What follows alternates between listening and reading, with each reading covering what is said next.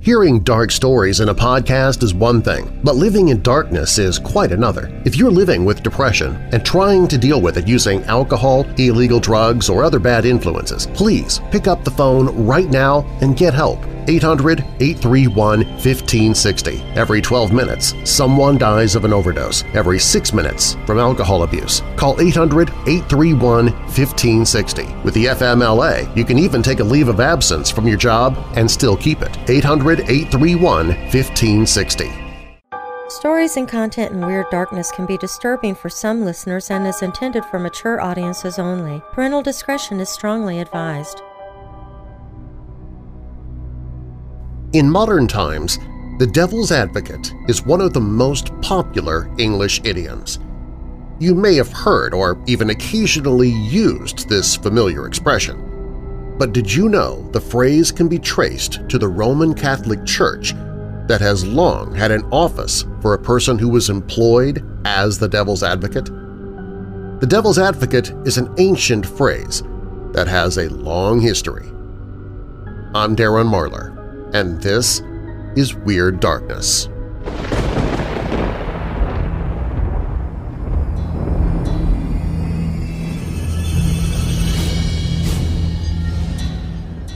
Welcome, Weirdos! This is Weird Darkness. Here you'll find stories of the paranormal, supernatural, mysterious, macabre, unsolved, and unexplained. If you have a dark tale for me to tell, you can share it with me at WeirdDarkness.com. And be sure to subscribe to the podcast if you've not done so already so you don't miss a single episode. Before I get too far into this episode, I wanted to remind you of a giveaway that I'll be doing at the end of this week. My friends over at The Lineup sent me a complimentary Creepy Crate, which is full of some really cool stuff, and I made an unboxing video that I've posted to YouTube if you want to see it. Well, I've decided I'm going to go ahead and give that box away to one of you, my weirdos. So what you do is you go to Twitter and check out the video and then retweet that post to be registered to win. I'll have a link to that in the show notes. And I'd like for you to join me for my upcoming 12 Nightmares of Christmas. I'll be telling terrifying true stories from the book The Spirits of Christmas – The Dark Side of the Holidays from author Sylvia Shults. Come back every day from December 13th through the 24th for another creepy Christmas episode. And please, spread the Yuletide spirit by sharing the episodes with your friends and family. After all, it's better to give than to receive. Have yourself a scary little Christmas with Weird Darkness. Coming up in this episode… In an effort to test one of his theories on social behavior, psychologist Muzafer Sherif released 22 12-year-old boys into a sparsely supervised wilderness camp and then covertly provoked them to fight each other. It's the inspiration for the book The Lord of the Flies. Witch hunts and trials. They didn't end in Salem. They live on even today in New Guinea. A man in Japan sees small, childlike ashen-white aliens. How can a holy book such as the Christian Bible bring bad luck? One paranormal museum in West Virginia has the answer with an infamous display of the 666 Bible. The people of Hannibal, Missouri in the late 1800s would be appalled that one of their most prominent residents would be murdered without retribution. Even a $10,000 reward couldn't bring justice. A father takes his son to the ruins of an old, burned-down building, and the boy sees something his father doesn't. And the devil's advocate. It's a phrase that can be traced to the Roman Catholic Church that long had an actual, official office for a person who was employed to be exactly that, an advocate for the devil. And he still works for the church even today. We begin with that story. Now bolt your doors, lock your windows, turn off your lights, and come with me into the Weird Darkness.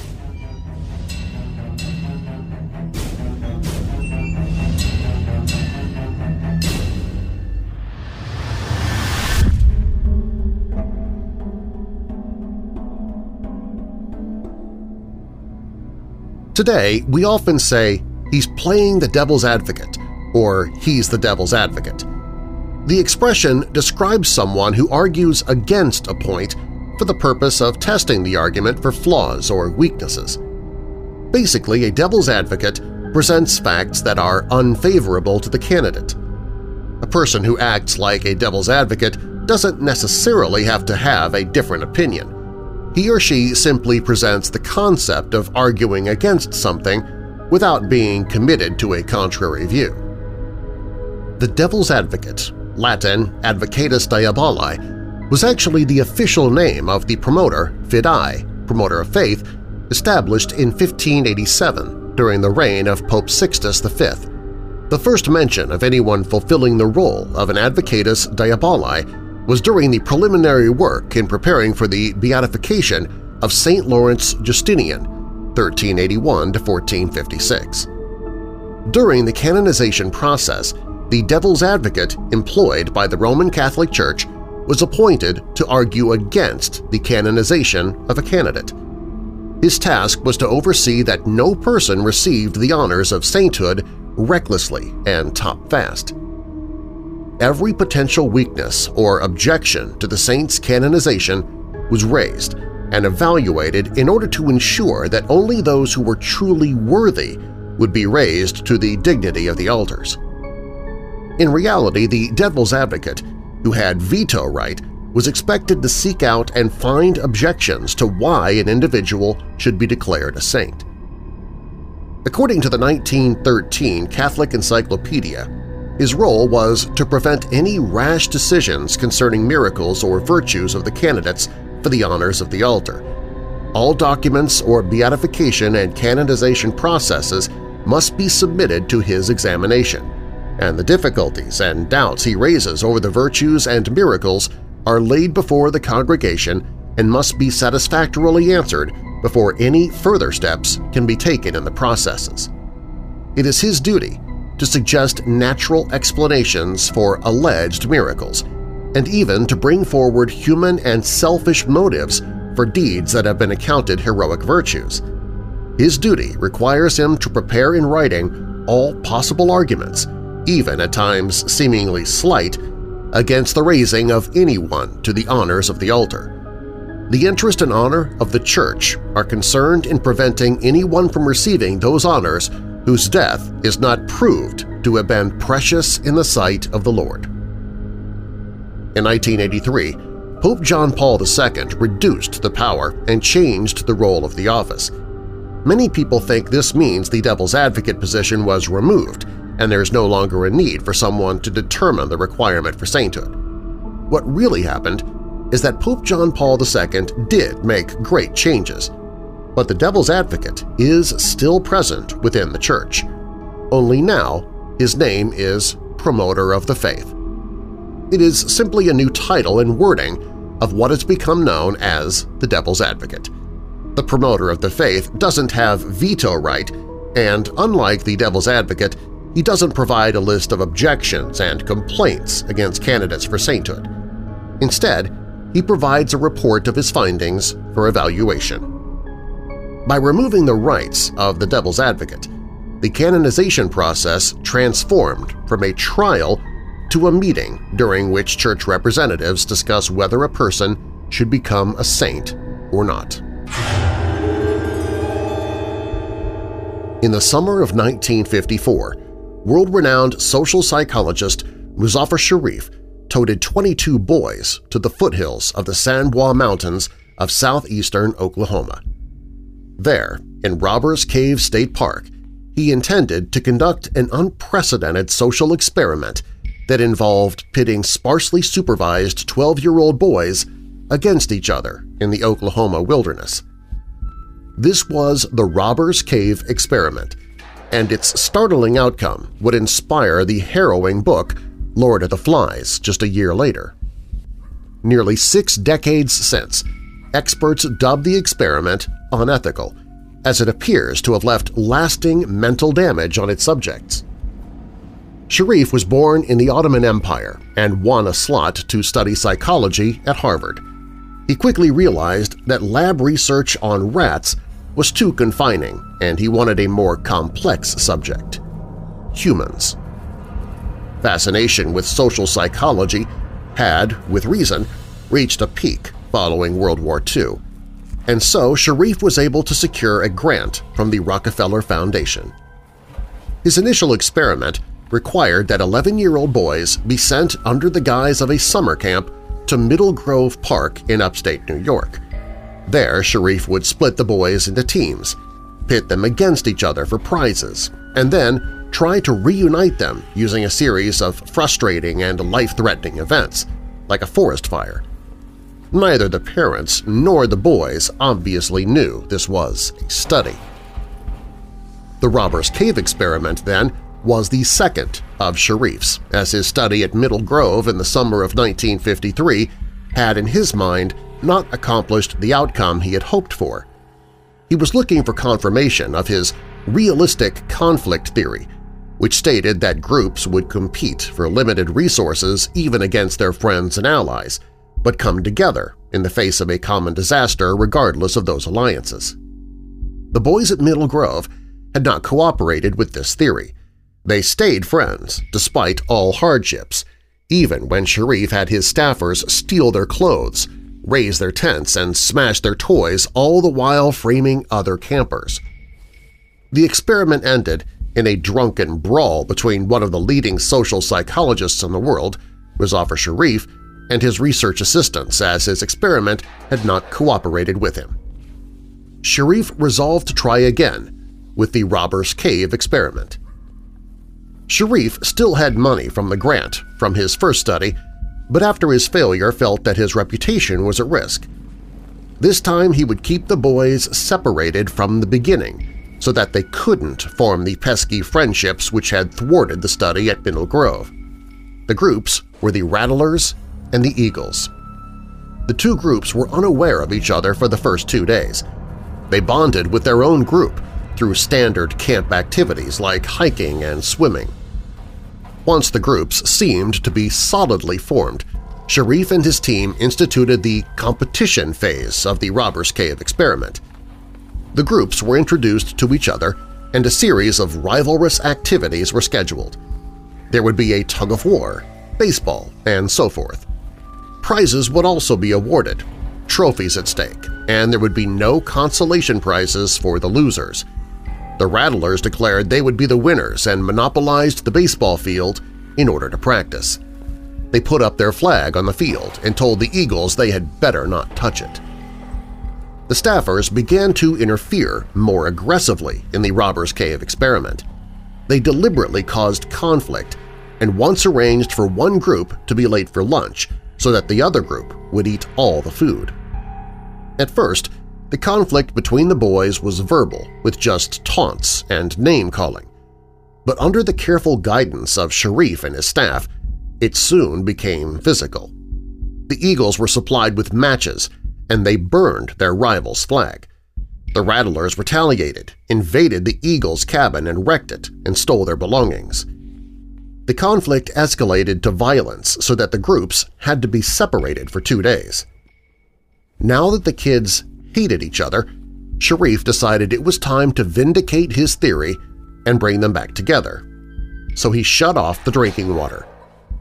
The Rattlers and Eagles set off to find the water tank which was on a mountain. The only water they had was what was in their canteens. When they arrived at the tank, hot and thirsty, the groups had already begun to merge. The campers found the valve to the tank, but it was covered with rocks, so they joined together and removed the rocks as quickly as possible. This pleased Sherif immensely, as it was in direct agreement with his theory. The groups would fight over limited resources but band together when faced with a common threat. Never mind that the experiment was ethically and procedurally dubious, as Sherif had gotten the results that he wanted and his theory, along with the study itself, garnered great publicity but even professionals who used the study in their textbooks doubted its value. Six decades of development in the field have led modern psychologists to criticize the study. Sherif conducted his experiment under the belief that it was meant to showcase his theory, not either prove or disprove it. In this way, he could very easily, and in many ways did, finagle the outcome he desired. Further, the boys were all middle class and white, and all shared a Protestant two-parent background. The study in this way was not reflective of real life and was considered limited. There was also the ethical issue surrounding the participants' deception. Neither the children nor their parents knew what they had consented to, and the boys were in many cases left unattended or in danger of harm. Regardless of these qualms, the Robbers Cave experiment has left a legacy, particularly on the participants.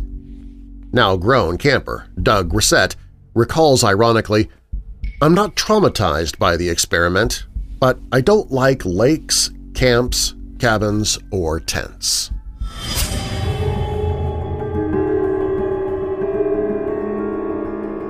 Up next, witch hunts and trials. They didn't end in Salem. They live on even today in Papua New Guinea. A man in Japan sees small, childlike ashen-white aliens. And how could a holy book such as the Christian Bible bring bad luck? These stories and more when Weird Darkness returns. This episode of Weird Darkness is brought to you in part by the audiobook 20 Commonly Asked Questions About Demons by Daniel C. Okpara. Demons. What are they? How do they operate, and how does one cast them out? Many years ago, famous Christian apologist C.S. Lewis said there are two equal and opposite errors into which our race can fall about the devils. One is to disbelieve in their existence. The other is to believe and to feel an excessive and unhealthy interest in them. They themselves are equally pleased by both errors. It's been decades since he said that. The Church is still battling with these equal and opposite extremes. We have people who believe that demons and deliverance teachings and practices are a wish-wash emotional razzmatazz used to fleece people into an undue advantage. They believe that once we become new creatures, those old things are passed away, that demons have no more power over the believer's life, that all we need to do daily is to renew our minds and live wholly to please the Lord. On the other hand, there are those who practically live, talk, and smell demons. It's all about demons and nothing else. They believe that all of their problems in life are from demons. They spend hours binding and casting demons, running to and fro for one deliverance or the other. This book provides the right balance needed to deal with demons, overcome them, and live a victorious life. 20 Commonly Asked Questions About Demons by Daniel C. Okpara, narrated by Weird Darkness host Darren Marlar. Hear a free sample or purchase the title on the audiobooks page at WeirdDarkness.com.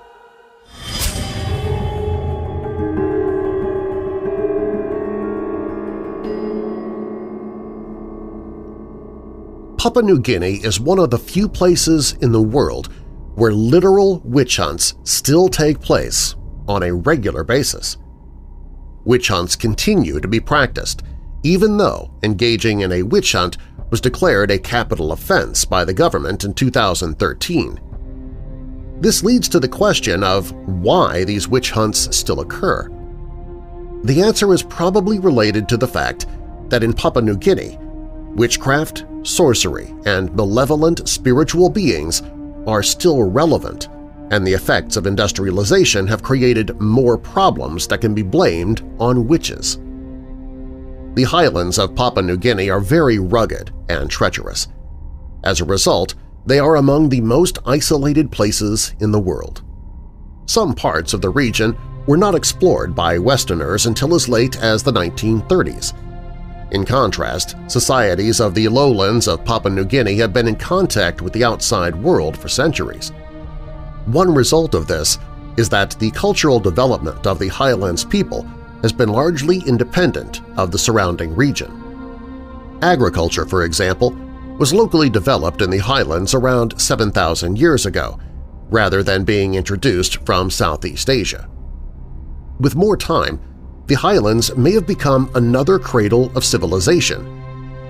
Many cultures of the highlands of Papua New Guinea have only recently been exposed to modern scientific explanations for diseases, and it is worth remembering that we live in a mechanistic universe where things, good or bad, sometimes happen just by chance or by nature, rather than by the intentional actions of an intelligent agent, such as a witch. The fact that most witch hunts tend to occur in the highlands demonstrates that belief in witches is still strong in that region. Most of the people of Papua New Guinea traditionally believed that the world was full of natural and ancestral spirits. This belief persists today in many parts of the island nation.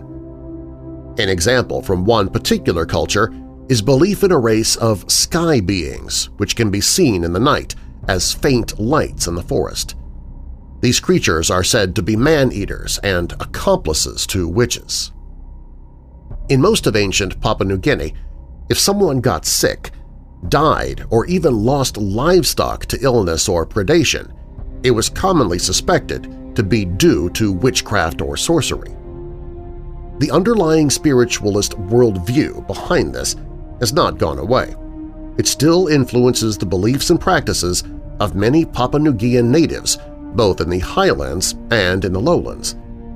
Because of this, it does not seem too far-fetched to many that Papua New Guinea natives blame a person getting sick on an evil spirit or a witch.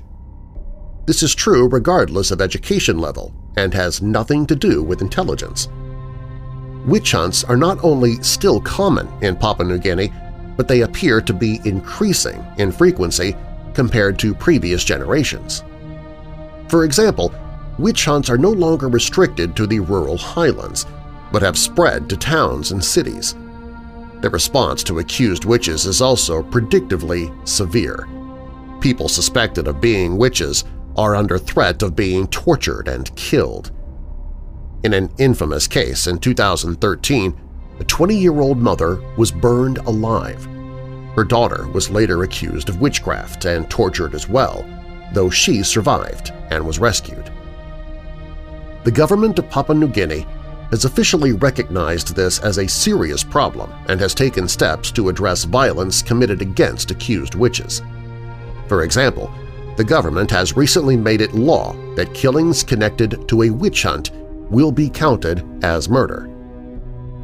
Witches are one explanation for why things go wrong in the world and why there is loss, illness, and death. One possible reason for the increasing frequency of witch hunts in Papua New Guinea is that more health and societal problems have emerged in recent years that can be blamed on witches. Papua New Guinea is currently going through rapid industrialization, which is leading to problems that previous generations of Papua New Guineans did not face to the same degree. Industrialization and capitalism, for example, bring problems such as unemployment and financial insecurity due to a fluctuating economy. Furthermore, global travel and trade have brought more diseases than previous generations faced, such as the spread of HIV. Modern problems, such as rising real estate prices, are also often blamed on witchcraft alongside illnesses or death. When things go wrong, humans will first look for explanations that make sense and that are most familiar in their cultural context. Beliefs about sorcery and witchcraft are deeply ingrained in the cultures of Papua New Guinea. Many societies in Papua New Guinea, especially the highland societies, have only been recently exposed, historically speaking, to alternative explanations for why things go wrong in the world. It is also true that the problems many of the Papua New Guinean people face have increased in recent years because of industrialization. These two factors are probably part of why witch hunts persist in the region. Humans are slow to give up tradition, and they tend to hold on to their customs and beliefs more strongly when life gets difficult. This includes traditions pertaining to witchcraft.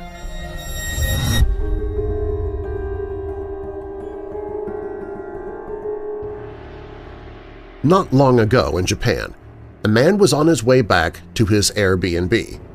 It was around 11.40 p.m., according to what he remembered. The incident was reported to and documented by the Mutual UFO Network, or MUFON. He said, I was walking through the courtyard right before neighborhood entrance when I noticed two four-foot-tall human-looking creatures jumping the wall of the shrine and running away. These small-sized creatures seemed to resemble that of a human child, but they were not human at all. According to what the man had to say, they were too small to be children of any age. However, the shape of their bodies were proportional to that of a human child, comparing height. He went on to say that their bodies were white color by appearance. They were far whiter than any Caucasian person would be. Other notable details included these creatures having very skinny legs and arms. Their heads had pointy ears, and their eyes were big black triangles. These short, humanoid aliens very much seem to be like black-eyed children. However, they may well have been something else entirely. One other thing that separates them from other encounters is the way they moved. According to what this man said, they were able to run with their arms behind them. After a while, they wandered over behind the corner of a wall. When the man approached, he said he made eye contact with one of them. Whatever it was seemed to glance back at him curiously. While at the shrine in Kyoto, the alarm went off but no actual sound was heard. Perhaps whatever these things were somehow could control all the sounds around them. In this one way, they have avoided being detected so easily. Being terrified, the man explained that he didn't want to get too close to them. Not long after, he lost sight of them as they turned past a corner. If these were aliens, then they are from another time and place. They were here for a reason. Perhaps to simply observe us, or they were collecting something as another possibility.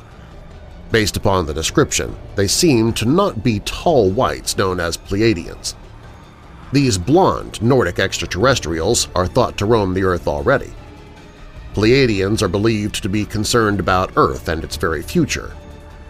One theory is these could be helpers of the Pleiadians or another alien race entirely. This encounter is based upon one man's testimony. It's interesting and perhaps someone else out there has experienced something similar. Another man reported seeing a humanoid creature in a forest outside Kyoto previously as well alien visitation seems to be increasing in recent times. Perhaps something big is ready to happen soon in our world.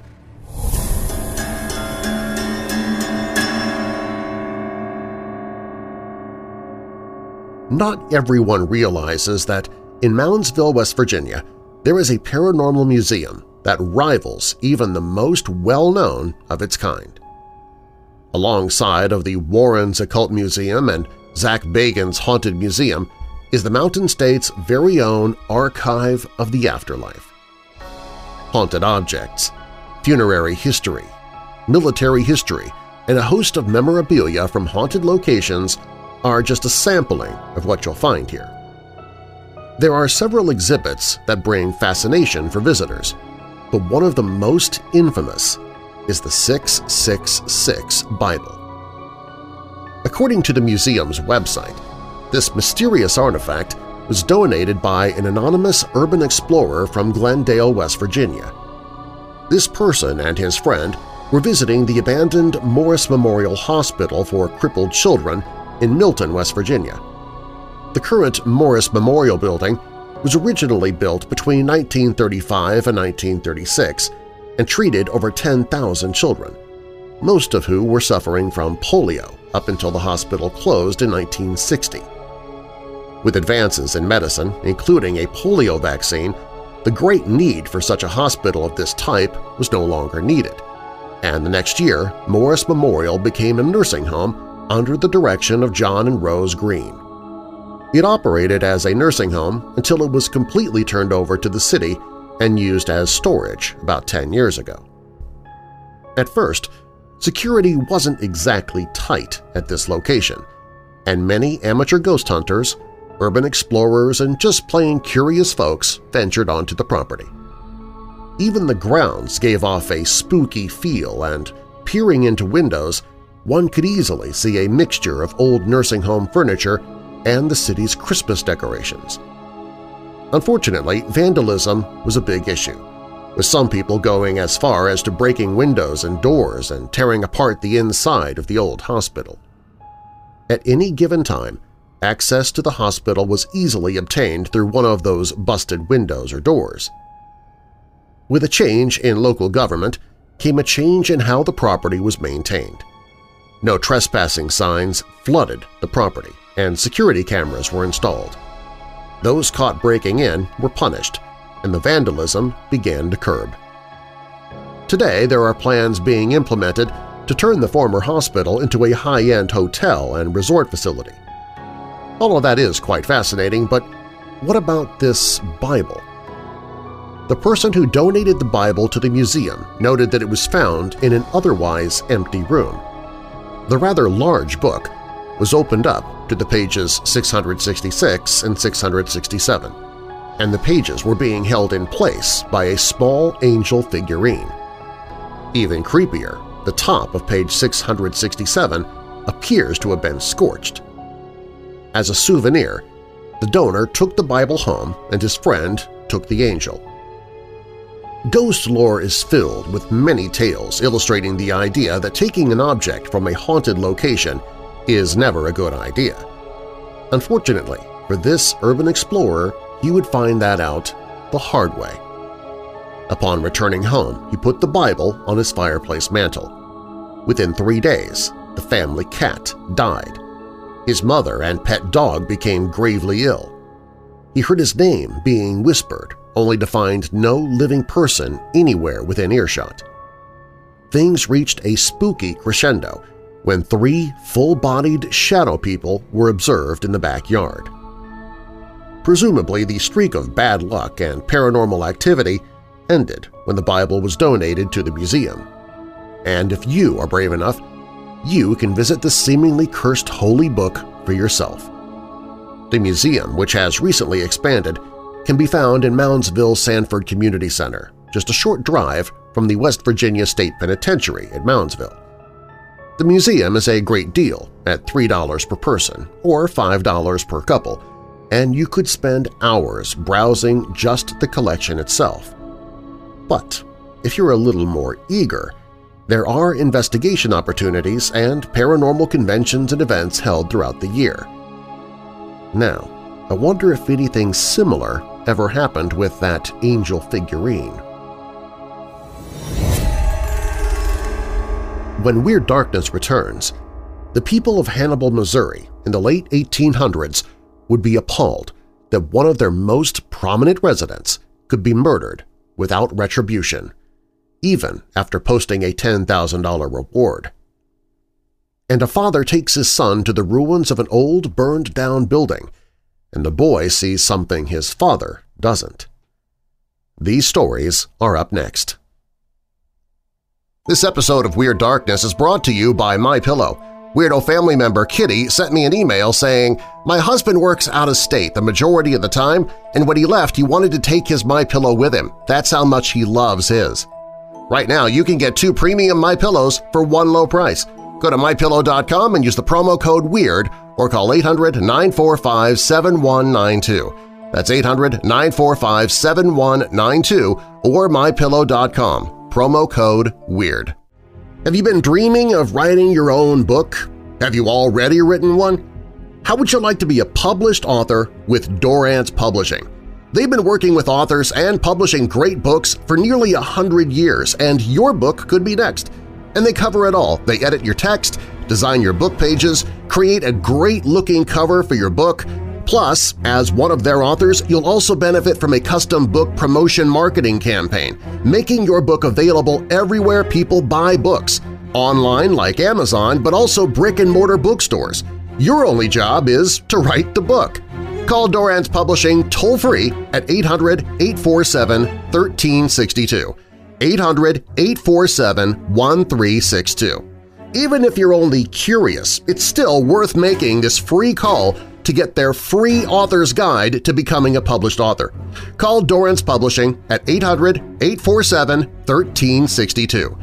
Imagine someday I might be promoting your book in my podcast. 800-847-1362.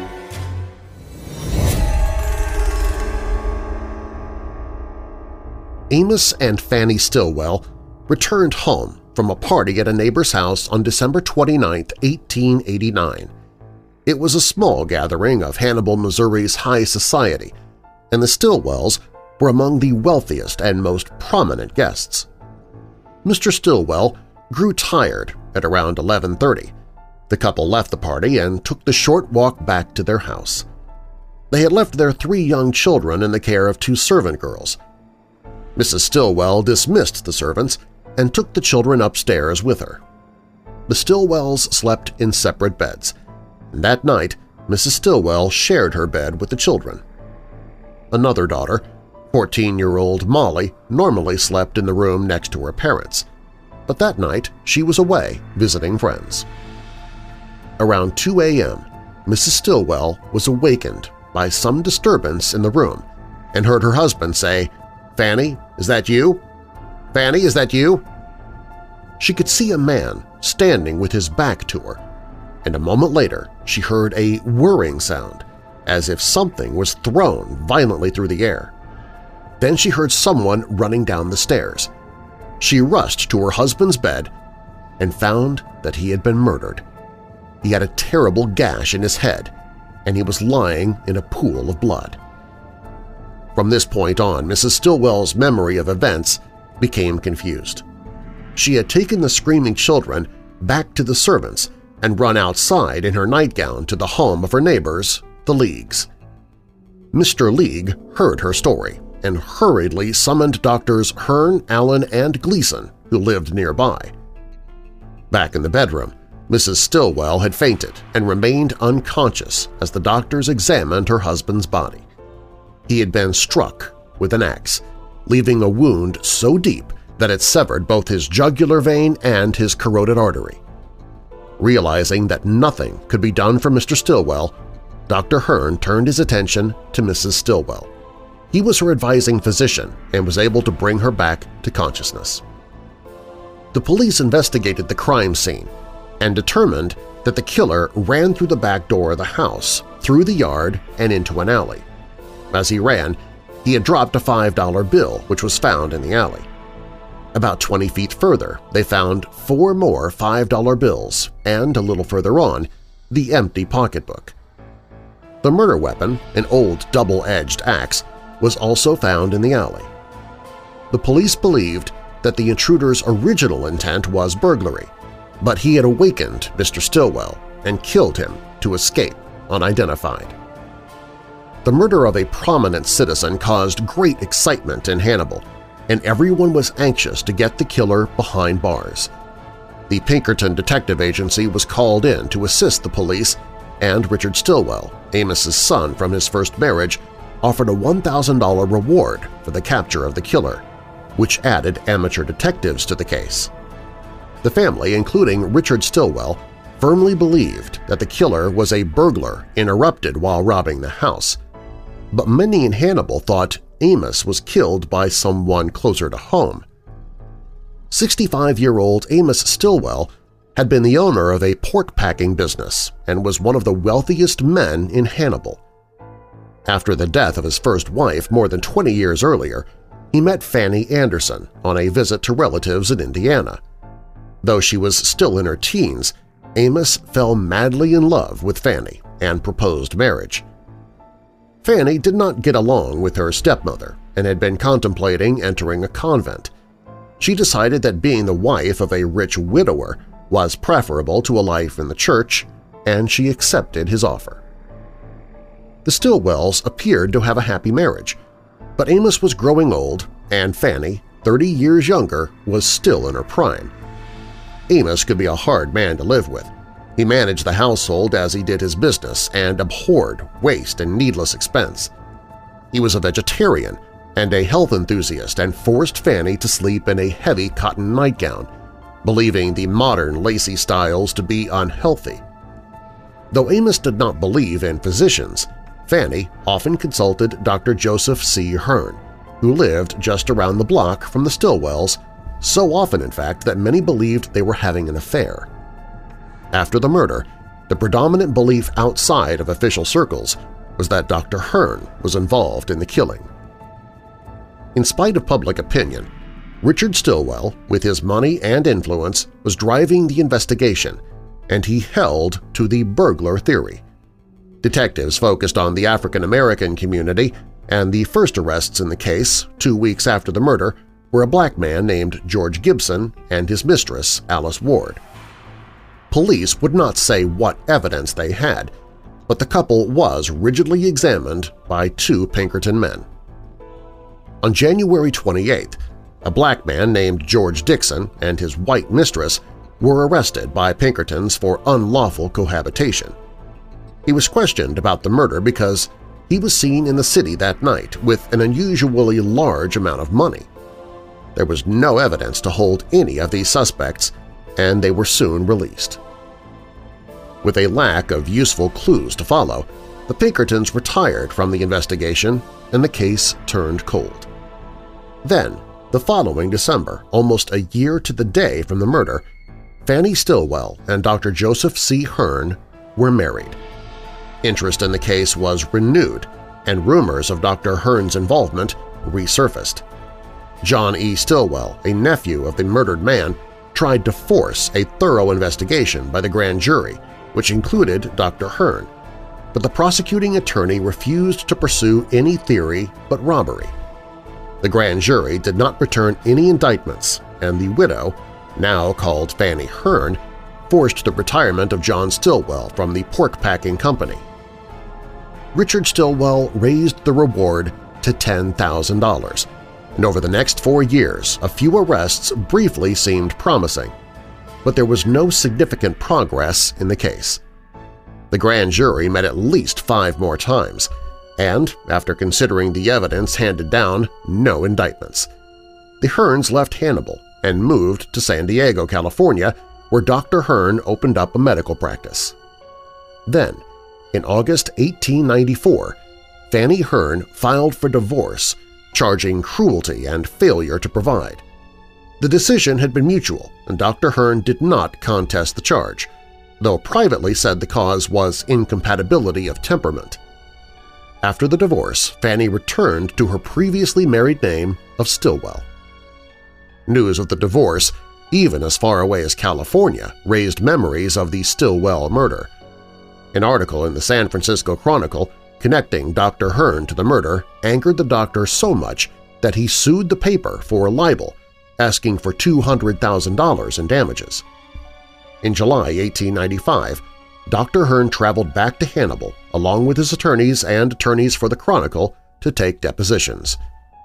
It was not a good time for Dr. Hearn to return to Hannibal. Richard Stillwell had finally abandoned the burglar theory and had come to accept what the rest of the town had been saying since the beginning. His father was murdered by Dr. Hearn and Fanny. He had gathered evidence on his own and canceled the reward so as not to influence the trial when he took the case to court. Then he volunteered to be deposed in support of the San Francisco Chronicle. Richard Stillwell testified as to why he had changed his mind. He said that he had recently learned from several sources that Dr. Hearn and Fanny had been in love before the murder and had engaged in criminal intimacy. He learned that Dr. Hearn did not think Amos Stillwell was a fit companion for Fanny, and he planned to use his influence over her to bring about a divorce. Hearn was heard to say he could hire a man to slug Amos for $2.50. One of Richard's sources, Mrs. C.P. Haywood, said Hearn had told her that he was at the Stillwell house when Amos was away in St. Louis. Amos returned unexpectedly, and when he entered the house, Hearn had been naked and did not have time to dress. Hearn hid in the shadows, and Amos passed him in the hall without seeing him. Hearn told Mrs. Haywood that if he'd been caught, he would have shot Amos. Everyone would think it was a burglar, No one ever suspects doctors or ministers. Few days later, the grand jury reconvened, and this time they heard testimony from all of the witnesses who had testified for the San Francisco Chronicle, including Richard Stillwell, who had obtained a deposition from his source, Mrs. C.P. Haywood. There were other bits of incriminating evidence the jury had not heard before. Molly Stillwell had never slept away from home before the night of the murder. Witnesses who saw the body that night believed it had been moved before they arrived. Several witnesses saw Fanny in a fancy modern nightgown after the murder. Jim Abbey, former detective for Missouri Pacific Railroad, found a plain cotton nightgown with bloodstains on the sleeves in an outhouse vault on the Stillwell property. The grand jury indicted both Dr. Hearn and Fanny Stillwell for first-degree murder. They were arrested and held for trial. The defendants were to be tried separately. Dr. Hearn's trial began in Bowling Green, Missouri on December 9, 1895.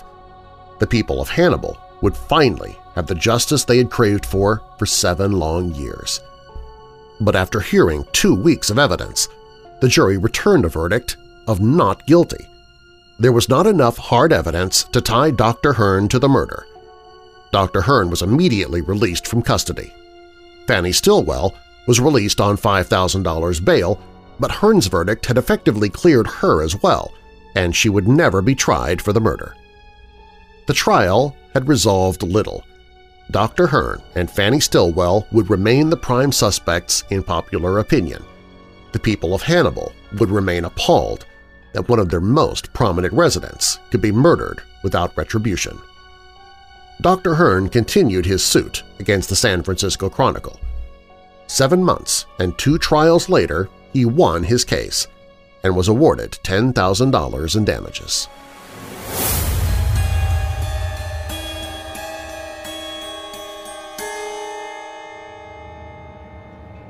I'm not a guy that is quick to blame every weird experience on the paranormal, and I like to think I could debunk many paranormal experiences. My personal story goes back 20-plus years to a time when I had a young family. We didn't have a lot of money, but we did own a small house in a small city in Massachusetts. It wasn't big, but it was ours, and we tried to fix it up how we could. I'd been wanting to build a little brick walk that would lead to my backyard. I didn't really have the money to go buy bricks, so I decided to go to the site where the remnants of an old factory that had burned down to the ground 40 years earlier. There were old bricks strewn all around from the walls that had collapsed during the fire. The word around town was the grounds at the old factory had become so contaminated with chemicals that they had worked with during its heyday, it would have been very costly to remediate the ground, so it was left undisturbed for years. My son, who was around four years old at the time, asked to go with me to get the bricks. I said, you can come, but stay in the car because there's a lot of glass and nails all around and I don't want you to get hurt, so I want you to stay in the car while I get the bricks. We drove to the factory and into an old gravel driveway. I must admit, even in the light of day on a Saturday morning, it had a creepy feel to the place. It was the first time I'd been there, other than driving past this place every day. I pulled over to an area where I thought I'd have the least chance of getting a flat tire. I told my son to sit tight and I'd be back in a few minutes. I wasn't going far, it was only 75 feet from the car, so I was always within earshot if he needed me. It seemed as soon as I got out of the car, I had this uncomfortable feeling, like I'm not supposed to be here. So I walked my way over to some bricks on the ground and started collecting. Many were broken, and there weren't as many full bricks as I had hoped, but picked what I could. As I'm collecting bricks, I'm becoming more and more uncomfortable being there. There are no houses in the area, but I kept looking around to see if anyone was there. But I see no one. It had finally gotten to the point where I'd become so uncomfortable I decided to load the truck with the bricks I'd collected and would make another trip some other time. After loading the bricks in the car, I shut the trunk, and the heavy load made the car squat in the back, and I hoped I wouldn't bottom out the dirt drive on the way out. As I got into the car, my son turns to me and asks, what did that man want? I looked at him and said, what man? Being we were completely alone. The man that was talking to you, the man with the big belly, he replied. I looked at him completely bewildered. The man that was just talking to you, he said, in a determined way. I asked if he could see him now. He said he wasn't there anymore.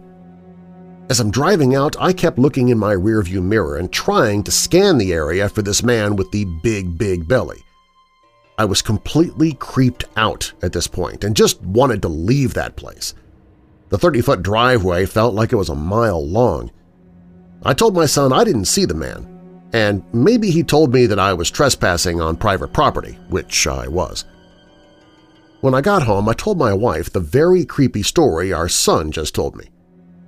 She just looked at me, and the story creeped her out as well. I later researched the factory and the fire that brought it down, but there were no deaths involved.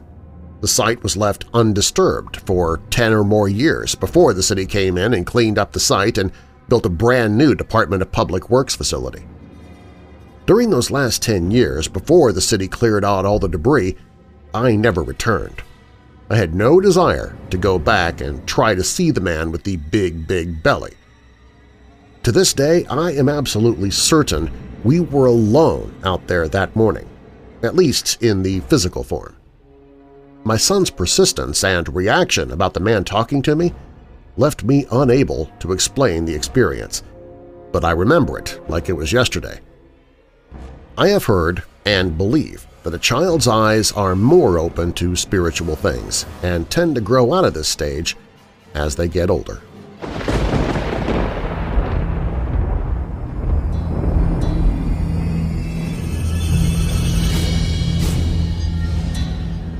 Do you have a dark tale to tell? Share your story at WeirdDarkness.com and I might use it in a future episode. And if you'd like to support the show, you can become a patron all patrons get commercial-free versions of Weird Darkness on weekdays, plus two exclusive bonus episodes on the weekends. And if you sign up at only $10 per month, you also get more exclusive content, such as chapters of books that I'm narrating into audiobooks as I record them, often weeks or months before they ever hit retail or online stores. I'm currently narrating Murderous Minds Volume 2 Stories of Real-Life Murderers That Escaped the Headlines by Ryan Becker. You can get more info on how to become a patron at WeirdDarkness.com. Also at WeirdDarkness.com you can get the free mobile app, find Weird Darkness on Facebook and Twitter, join the Weirdo Facebook group, read creepy stories or watch eerie videos I find online, and more. And if you like the show, please tell your friends about it on all your social media text, email, any way you connect with the outside world. You can email me at darren at WeirdDarkness.com, and if you'd like to send me something physical in the mail, you can find my mailing address on the Weird Darkness contact page. And while you're listening to the podcast, please take a moment and leave a rating and review. I might read your comments here in the podcast. Hell if I know left a review in Apple Podcasts saying, amazing job, Love your podcast. It's literally the only nonfiction horror podcast I listen to. Your content is very interesting and educational as well. And to all the people that complain, it just shows how our society has become ungrateful. You put this out for free and they complain about commercials and repeat stories? Doesn't bother me one bit. Great job, keep it up. Makes my workdays go by fast. And then I got an interesting email from Barry. He said, Hi Darren, I'm from Ayrshire in Scotland. I'd like to start off with saying that I love the show and look forward to my phone informing me that there's a new episode available. It's just my cup of tea. Always had a love of the spooky. I also wanted to give you a few tips on British pronunciation of place names. I've noticed a few strange pronunciations, but I totally understand, as you're not from this side of the pond. Firstly, Glasgow, where I work, is pronounced Glasgow. Edinburgh, and in fact anywhere with the berg ending, is said bruh, as in uh in umbrella, so Edinburgh. My favorite was the Outer Hebrides, which we say Hebrides. I don't write these things to annoy you, but to edify. I can almost see your British listeners squirming as you butcher the name of their hometown. Kinda funny, too. Anyway, thanks for making my time at the office and my bus journey home a lot more bearable with your wonderful podcast. All the best. Signed, Barry. Okay, yeah, Barry, uh, I do have a terrible ear for foreign pronunciations. And you think that's bad? You should hear me butcher proper names in French. I actually avoid those stories now because I know I sound like an idiot. But anyway, thank you very much for the feedback. The following stories from this episode are purported to be true, and you can find links in the show notes. The Robbers Cave Experiment was written by Tig Spearman. Papua New Guinea Witchcraft was written by Caleb Strom. The Devil's Advocate was written by Ellen Lloyd. Childlike Aliens was posted at freaklore.com. The 666 Bible was written by Teresa HPIR. The Stillwell Murder was written by Robert Wilhelm. And The Old Factory Visit was written by Mike and posted at myhauntedlife2.com. Music provided by Midnight Syndicate and Shadows Symphony. You can find links to both in the show notes. And now that we're coming out of the dark, I'll leave you with a little light. Happiness depends upon ourselves. Maybe it's not about the happy ending. Maybe it's about the story. I'm your creator and host, Darren Marlar. Thanks for joining me in the Weird Darkness.